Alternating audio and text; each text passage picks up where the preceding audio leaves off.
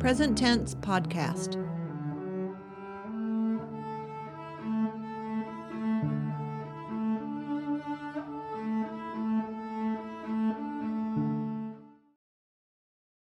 Hi, this is Ann Markham Bailey, the host and producer of Present Tense Podcast. In episode 8 of The Fight for Alabama's Last Wild Places, Janice Barrett of Wild South interviews Tara Manasco. Tara Manasco is an artist and conservationist who grew up in the Bankhead Forest. She was carried by her mother on her first hike at five days old and was taken on her first two week Sipsey River float at three years old. Her parents, Jim and Ruth Manasco, were part of the grassroots movement that got the Eastern Wilderness Act of 1975 signed into law, with the Sipsey Wilderness as the first rider on the bill. Tara's mission, through both her art and her conservation work, is to reconnect people to wildlife and to wild places.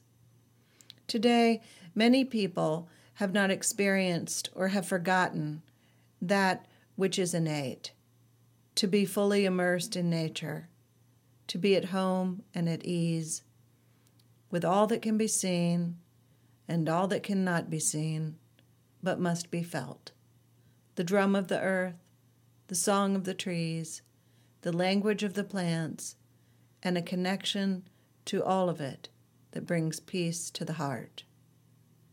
And now for the episode.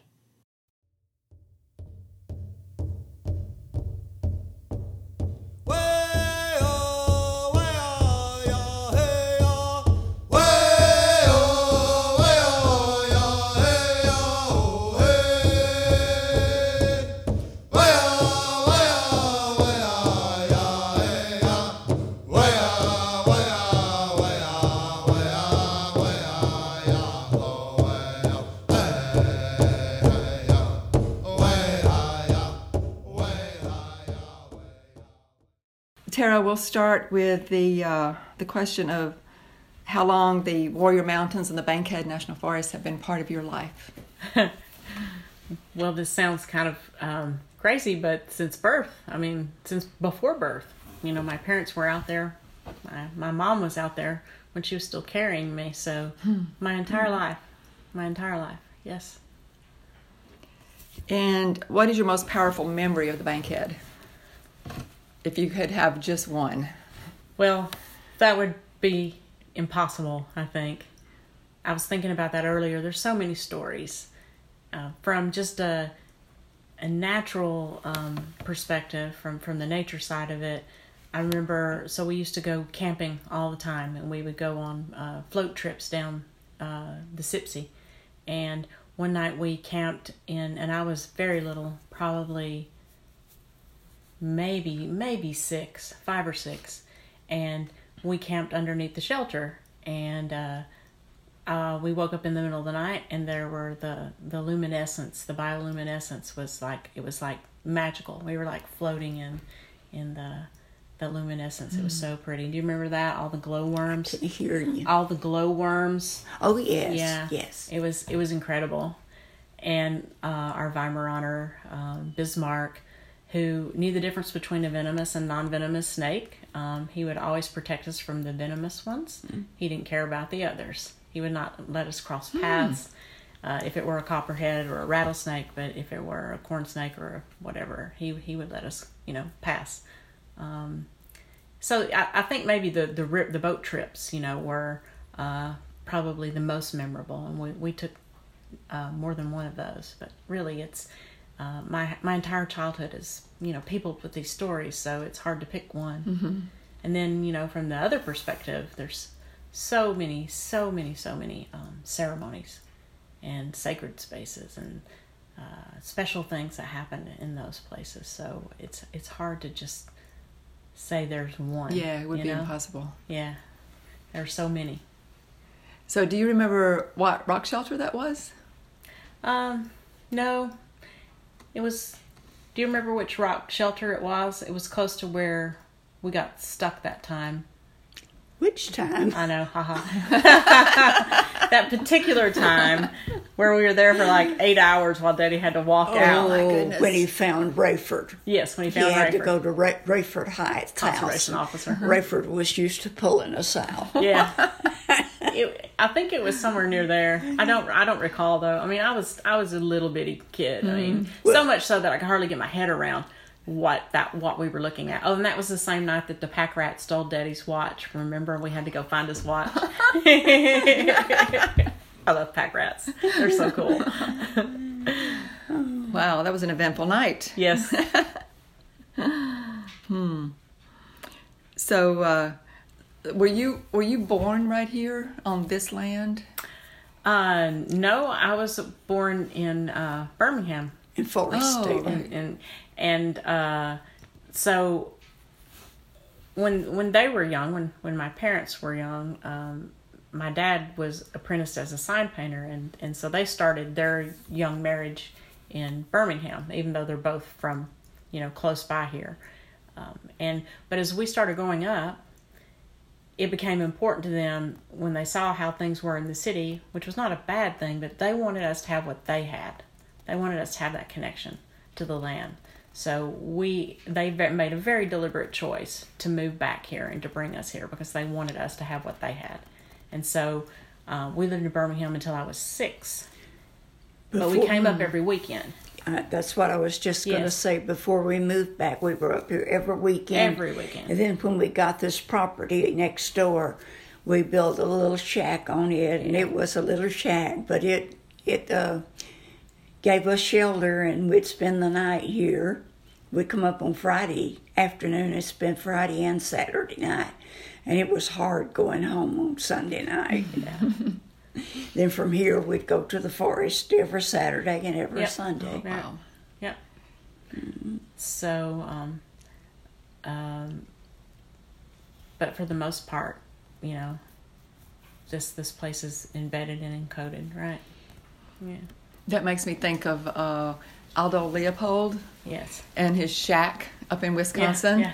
And how he would, I mean, it was like a chicken coop that he restored, he made, they made into a, a little habitation just so that they could have a place out in the country. Right. And they would go up there on Yeah. the weekends and live in this, live in this chicken coop. It's like, yeah. It works. Yep. um, in your opinion, how were the Bankhead National Forest and the Sipsey Wilderness different from other places?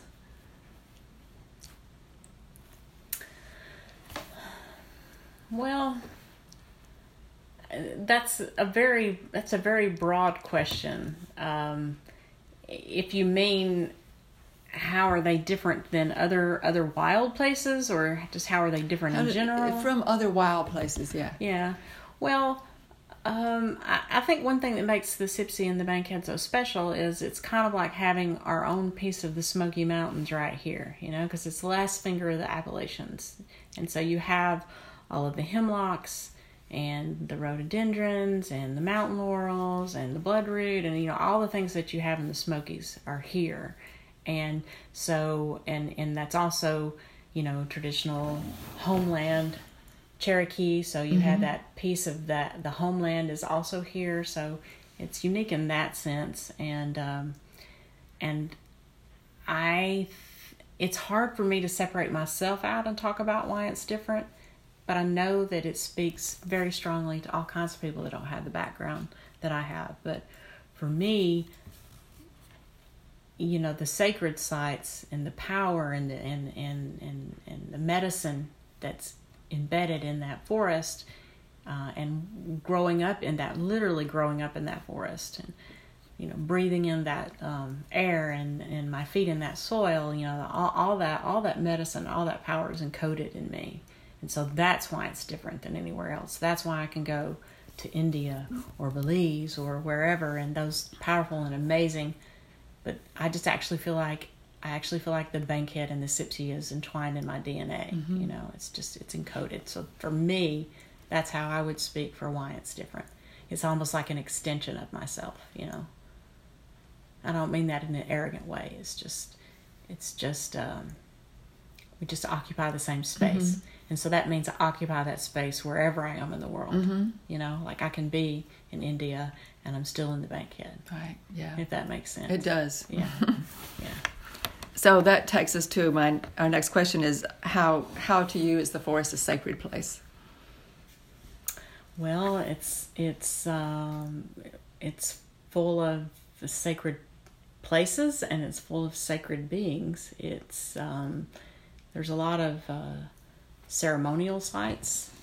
There are a lot of um, you know trail marker trees. There's still places, and I, and I know you know this as well as me that where you can still see the buffalo trail, the migratory buffalo trail. You can still see it if you know what you're looking at, you know, and uh, it's just, um, you know, uh, things have gotten so developed everywhere else.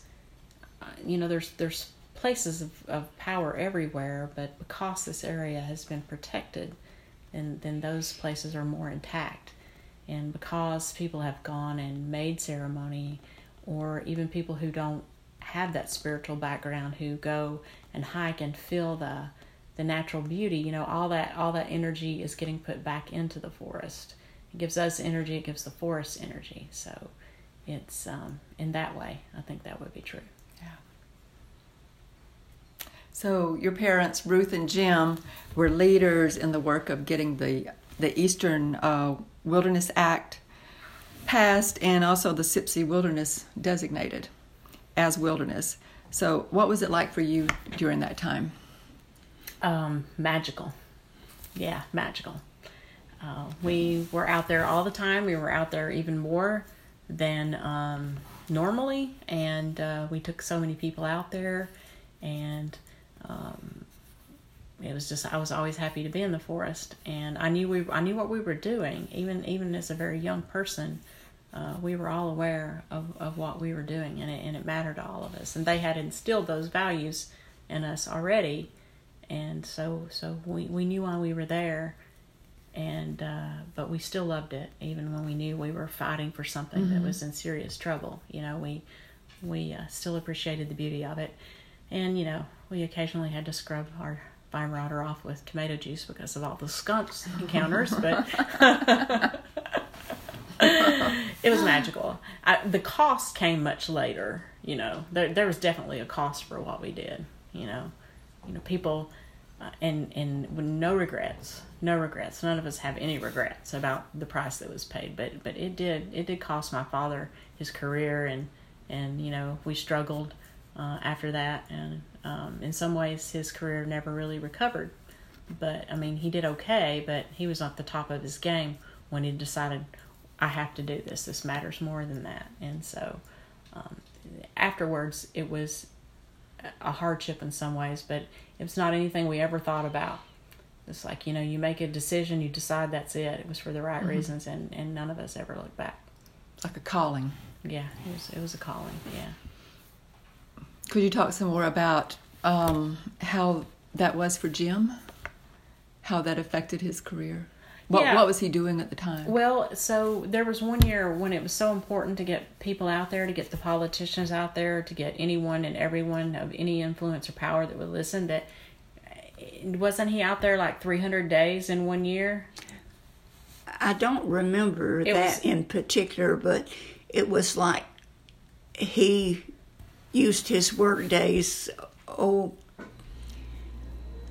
it would be like missing one or two days a week. Yeah, You know, yeah, because a lot of times people would want to go on a hike in the middle of the week, Right, you know, yeah. rather than on the Yeah. weekends. So yeah, so for a number of uh, you know three or four years, maybe longer, it was like that.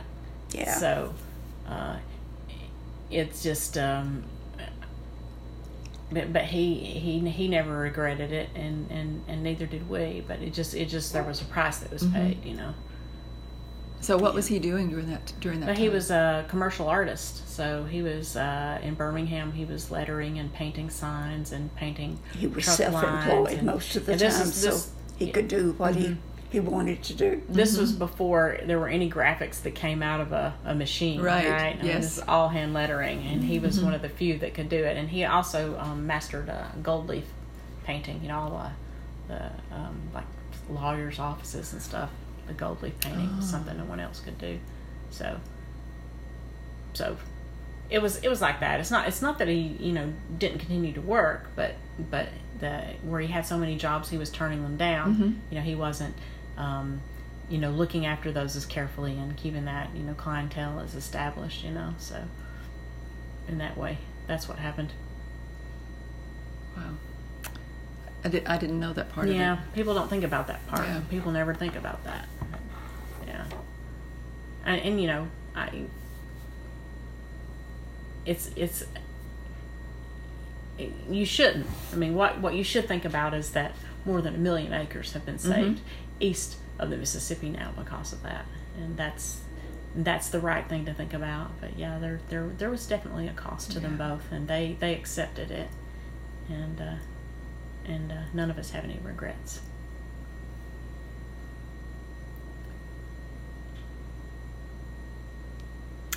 Um, could you talk about coming to an awareness that the Bankhead National Forest was under attack? Well, yeah, th- so there's two, in, in my mind, there's two waves of attack. So, you know, there's the early one where, you know, the Forest Service was just clear cutting anything and everything. I mean, this was a long time ago. This is in the 60s. Um, and there was a all out war on um, predators. Uh, this is a general public going in and shooting and killing and trapping every fur bearer that we had. They'd be staked out on the side of the road very proudly, you know, foxes, cougars, bobcats, everything out there. Um, so between the clear cutting and uh, that all out war on fur bearers, um, it's pretty obvious that, you know, I mean, from, from a very, very, very young age, that, you know, the forest was in trouble. And then, you know, once the Wilderness Act passed and, you know, some of that, you know, became protected, and then there was like, I guess, like in the, um, and, and things were better to a degree for a while, and then um, all the things passed about the same time the wilderness passed. All the um, environmental protection stuff went into place too, so that helped a lot. Um, but then you know that next wave came in the in the 80s. You know when the clear cutting started again, and clear cutting on, in and around sacred sites and all that. And that's uh, like I think for me the second trigger there were a lot of things that happened, but the biggest trigger I can remember for that second wave in the '80s was when they clear cut Indian Tomb. You know, that's that was the next rallying Yeah. cry for the next generation that mm-hmm. said, you know, not acceptable. So Yeah, it was that mm-hmm. they got a, a new revision plan in sometime in the 1980s that came out, and that was that when they were mandated to do even more clear cutting, Right. more Right. management for timber harvest, timber production, right. and that's when that's when Indian Tomb and yeah, and then everything else got really ramped up. yeah, Um,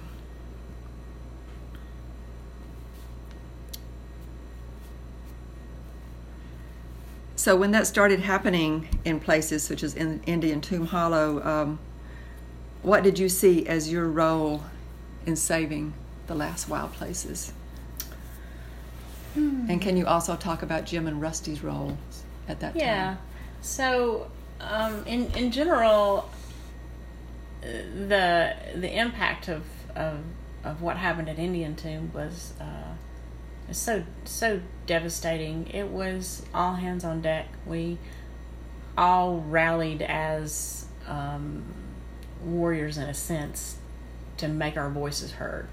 Everyone, and this is not just the tribe or the Blue Clan, but other clans and other people and communities, and even within the Forest Service too, of course, um, people that um, a, a, giant community of people came together and says this is not acceptable. So there was that, but at the same time, for me, um, I've always been more interested in the medicine side of things.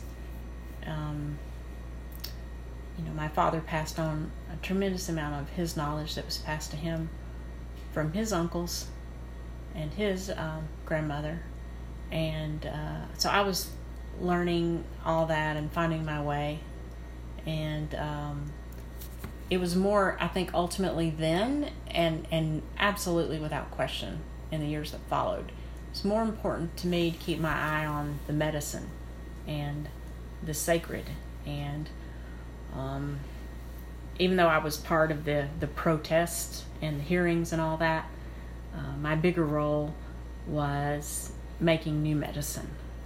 Because we have this concept that the only medicine that exists is is I mean sometimes we can get into this trap that old medicine, the medicine that the elders made or the uh, marker trees that were made 500 or 300 years ago or you know the carvings at Kinlock and all that is absolutely true and beautiful but even that medicine was new at some point. Nature does not occur in a void and it certainly doesn't occur um, sacred sites don't occur when cultures are all around it and passing over it and and through it. You have to make new medicine. You have to make new medicine. If you don't make new medicine even the old medicine will die.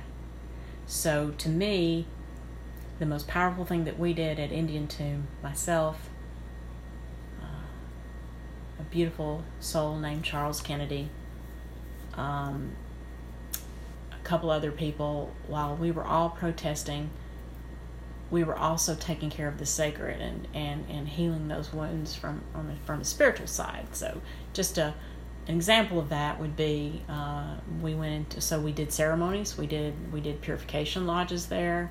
Uh, sometimes in the clear cut, sometimes on the creek, um, and we planted squash and corn and beans in that clear cut, and we spread birdseed in that clear cut, and uh, we sang new medicine you know. So, uh, and and and out of that, um, a new medicine was born, and that story is still unfolding.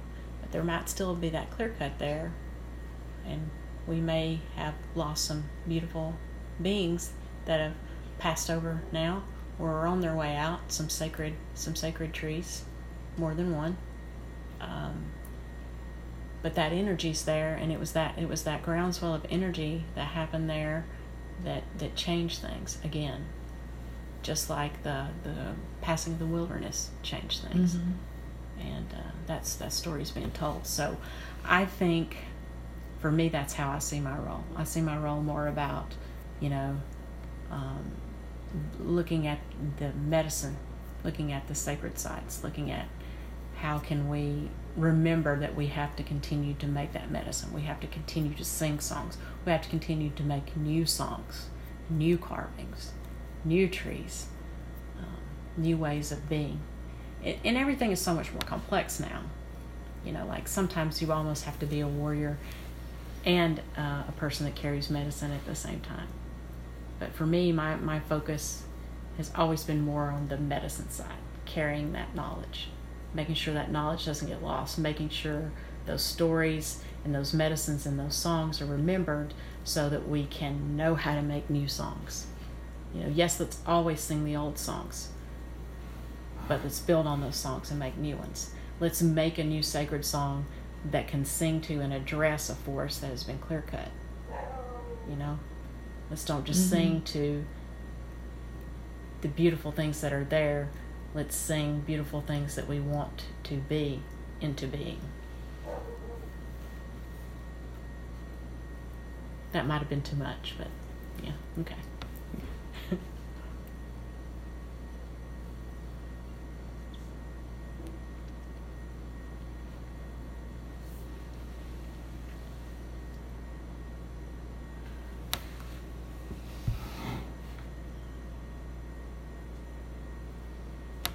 No, not too much. Okay, good. That's that's my role. That's my role. I want to I want I want to remind people of what we're fighting for, you know. It's like I, I don't people I don't want people to just be fighting. I I want people to remember you just need to take your shoes off and go stand out there and listen sometimes, you know. We forget that and uh, and I also think that we have to sing. We have to sing to that medicine. We have to talk, and we have to be out there. We have to say, "Stay, We have to ask that energy and those beings and those trees and those symbols to stay with us. You know, because if we forget, if we stop singing and all we do is fight, you know, we, we have to remember to invite that beauty to stay with us. You know, I think for me, that's the single most important thing. And that's why um, I, I do work with the community and I do work with the clan and I, and I do ceremony. But my most significant um, role and time and energy is out there on my own saying, Stay.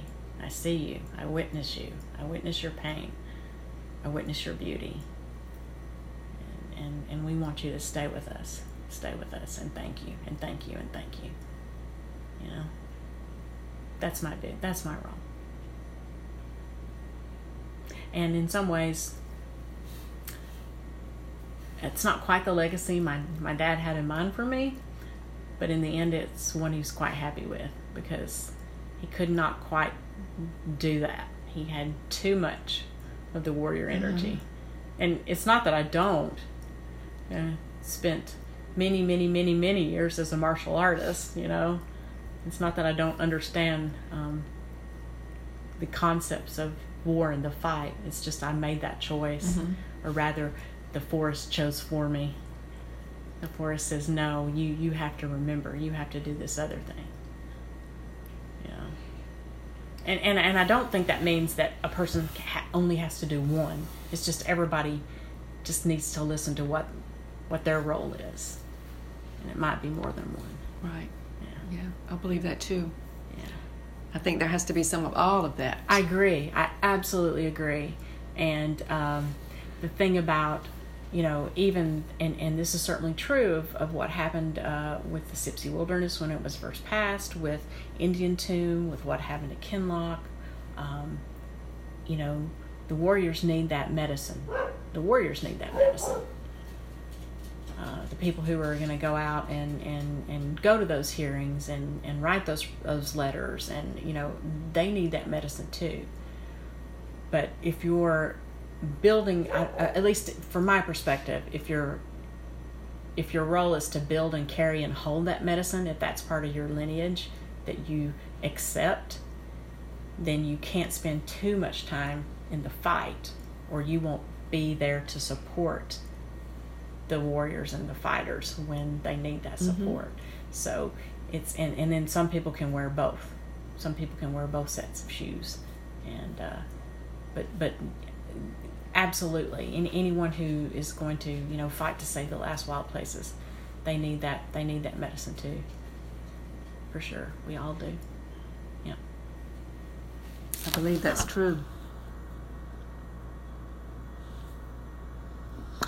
And the uh, the warrior presence was very very strong back in the early 90s when like the bankhead monitor was being formed and yes. there was so much so much outward protest toward the forest service. Right. And um, and that was appropriate at that time. It, it had was, to happen. It was appropriate and it, and it did have to happen. It did. It did. I agree. And it, and it changed things. It did. It changed things a lot Mm-hmm. It worked. Mm-hmm. It worked. But I mean, the the medicine part of it was just as important. Right. Right. And there are times in our dealings with the Forest Service, even though things changed dramatically because of that work, there are still times when we have to go up against the Forest Service for things that happen even now. Right. They're much fewer and far between, and that and such drastic action isn't required at this time anymore. But um, I feel that we always have to be vigilant, we have to be prepared because it could happen again. Yes. Yes, it could. And um,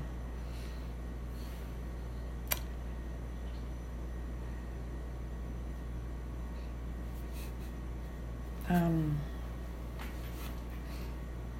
so, what what is the power of the wild in a human life? What what would you say to that, or would you have anything to say to that? It's our birthright. It's the birthright of every human being.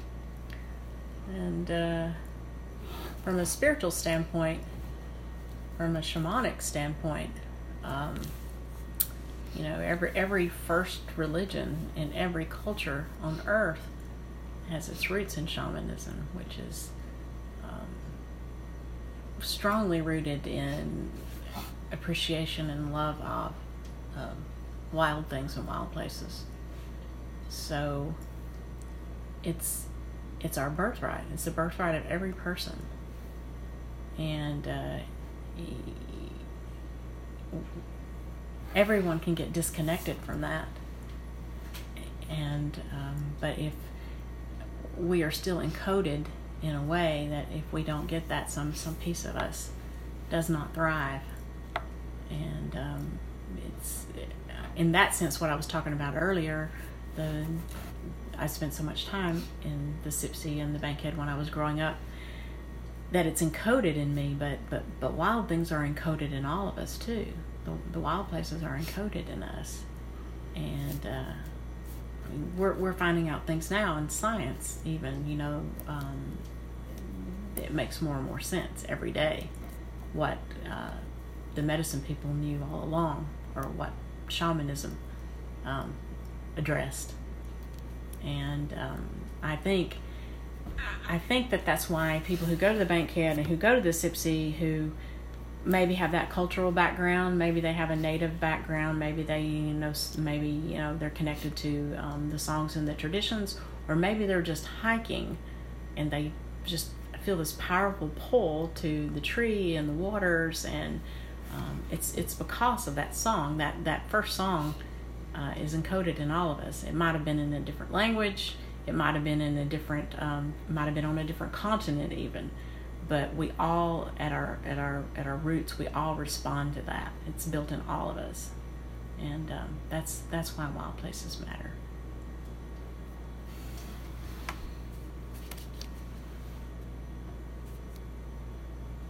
So in in keeping this the new medicine going and I believe too that you know if you if you don't adapt, you die. Everything has to evolve, including right. including things like that. Um, how do, how do you see that being perpetuated in our society today? Like how how are people going to make new medicine? Mm-hmm. How do you see that happening for as a as a way of healing for our wild places? Um, the way that you've used medicine, how do you see that being passed on and being perpetuated? Well, that one's tough. Um, there's so many branches on this tree. I'm, I'm trying to figure out which branch mm. I want to go down. well, so not everybody's out there. Not everybody's out there um, in the Sipsey walking those trails. Thank goodness. Yes, thank goodness. so, but that doesn't mean that it's not still, you know, in you, and that and that that place needs to exist in this world, whether you ever put your toe in it or not, because that energy just needs to be out there Absolutely. in the world, because we connect to it whether we're in it or not. And so there's different ways that um, that medicine is happening, and it's happening in in, in, in new ways now. And so, one of the new ways uh, is that people who knew nothing about any of this may be out there hiking and they get dragged out there by a friend who loves to hike and they've never done it. And all of a sudden, they discover this love of this place, and then they're in there every weekend. I've seen that happen. I know you mm-hmm. have hundreds of times. Um, so that's one way that that medicine gets out there. And another way, um, you know, I work at the Birmingham Zoo, and um, I have a de- degree in wildlife biology, and I've worked for lots of game and fish agencies throughout my life. But um, but working at the zoo, I have this opportunity to talk to people a lot about the natural world, and we're an AZA accredited zoo, which means there are more than 2,000 zoos in North America, and about 230 are accredited. And if you're accredited, uh, you take conservation very, very seriously. In fact, our, our mission is inspiring passion to conserve the natural world. Conservation is in our mission statement. And I actually get to enact and live that statement. You know, I get to I get to work with people and um, we send people all over the world to work on conservation research projects. So that's the way I get uh, medicine out there every day is is is helping people connect uh, to and and find out that there are things happening out in the world and that they can be part of that change. Like even their mission, you know, ticket a, par- a portion of that goes towards towards conservation.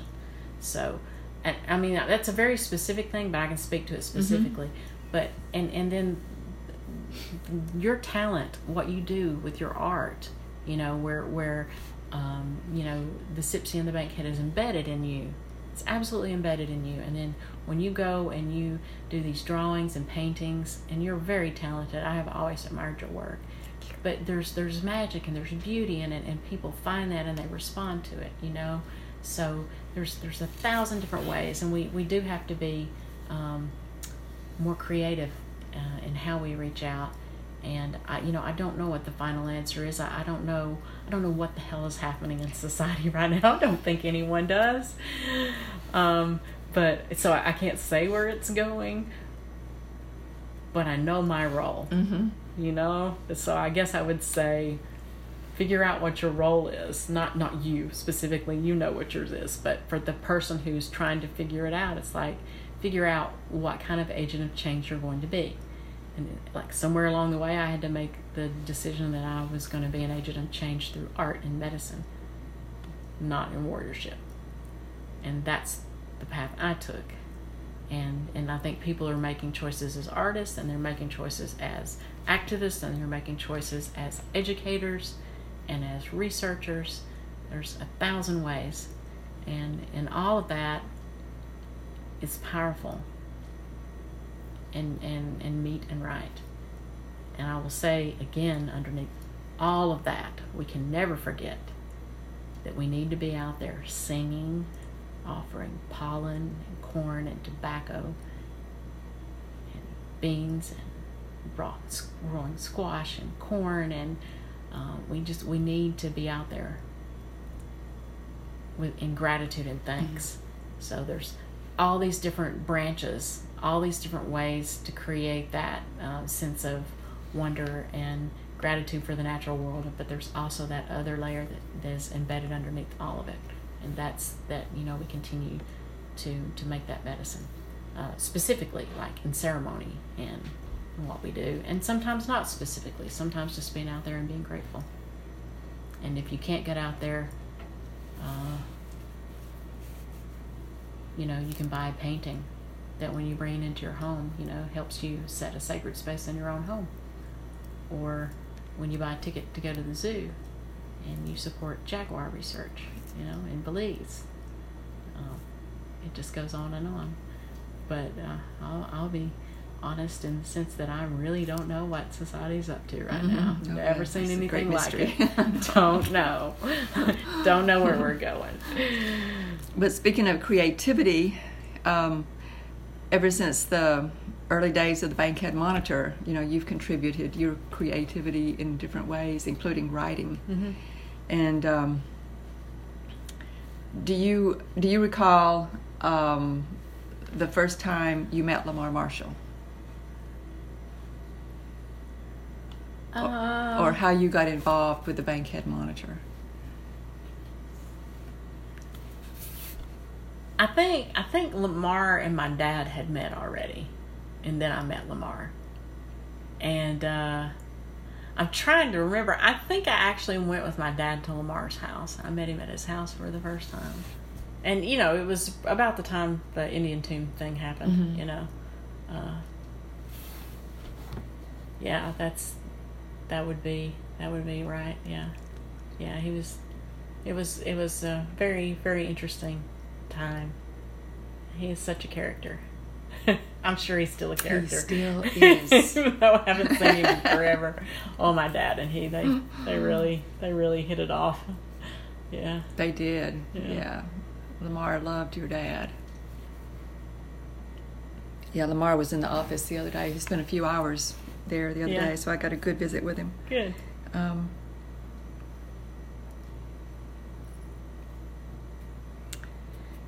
so your efforts have brought about lasting change, and in a world where many people are disillusioned, what is your view? Broad question. What is the secret meaning of the universe, Tara? Do you feel hopeful about the the future of wild places? yes, absolutely, I do. Because if I didn't feel hopeful about the future of wild places, I might as well be dead. Mm-hmm. Yeah, because there's nothing to live for. Um, that sounds really harsh. Hope it's not on the podcast. but I do, and that doesn't mean that there's not the opportunity for tremendous sorrow at the same time. But I just, I will never give up. I will never, ever, ever give up for wild things and wild places. I just won't. And, um, and it's not a misplaced hope. I mean, really, it's it's really not even about. And, I'm, I will not be the first person that's ever said this, and I will not be the last. But it's not about whether the wild places are going to be here or not. It's about whether we're going to be here to enjoy the wild places. The wild places are going to be fine.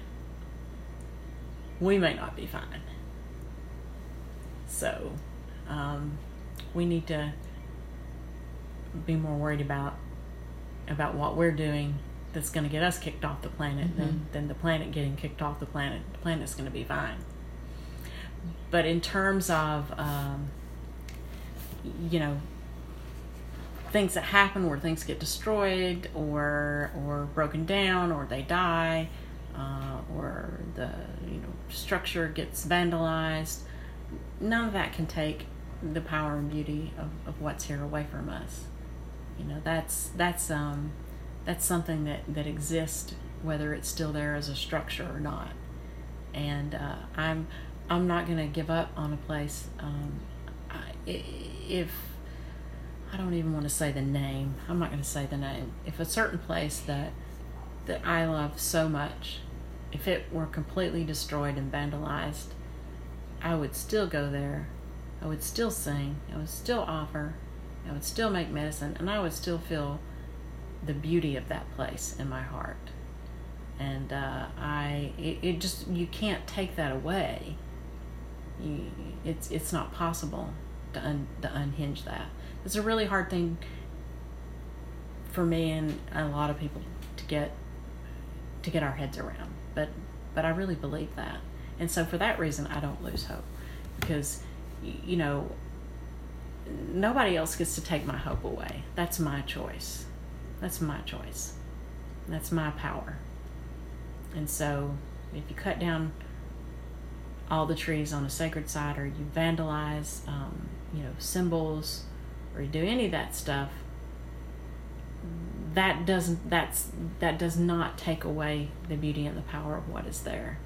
And uh, if if we all have to start from scratch, we all start from scratch. But so in that sense, um, the power of community and, and like-minded people and the ability to come together and, and, and make things new again that's that's why I don't lose hope because I know that we can do that. We've done it we've done it more than once. We have proof more than once that it's it's impossible things are never impossible with the right people involved.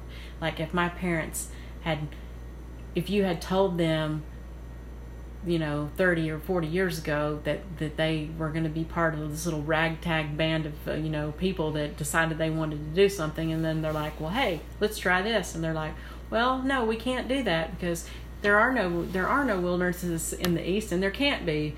When they're like well let's just you know rewrite let's just rewrite the law. Sure we can do that. Yeah no problem you know? Uh, you know it's it's funny how that works. And, and and I think for me that's part of the lesson in never losing hope because I know impossible things are possible because I've seen it happen you know like uh, you just never know where the power of of passion is going to take you you know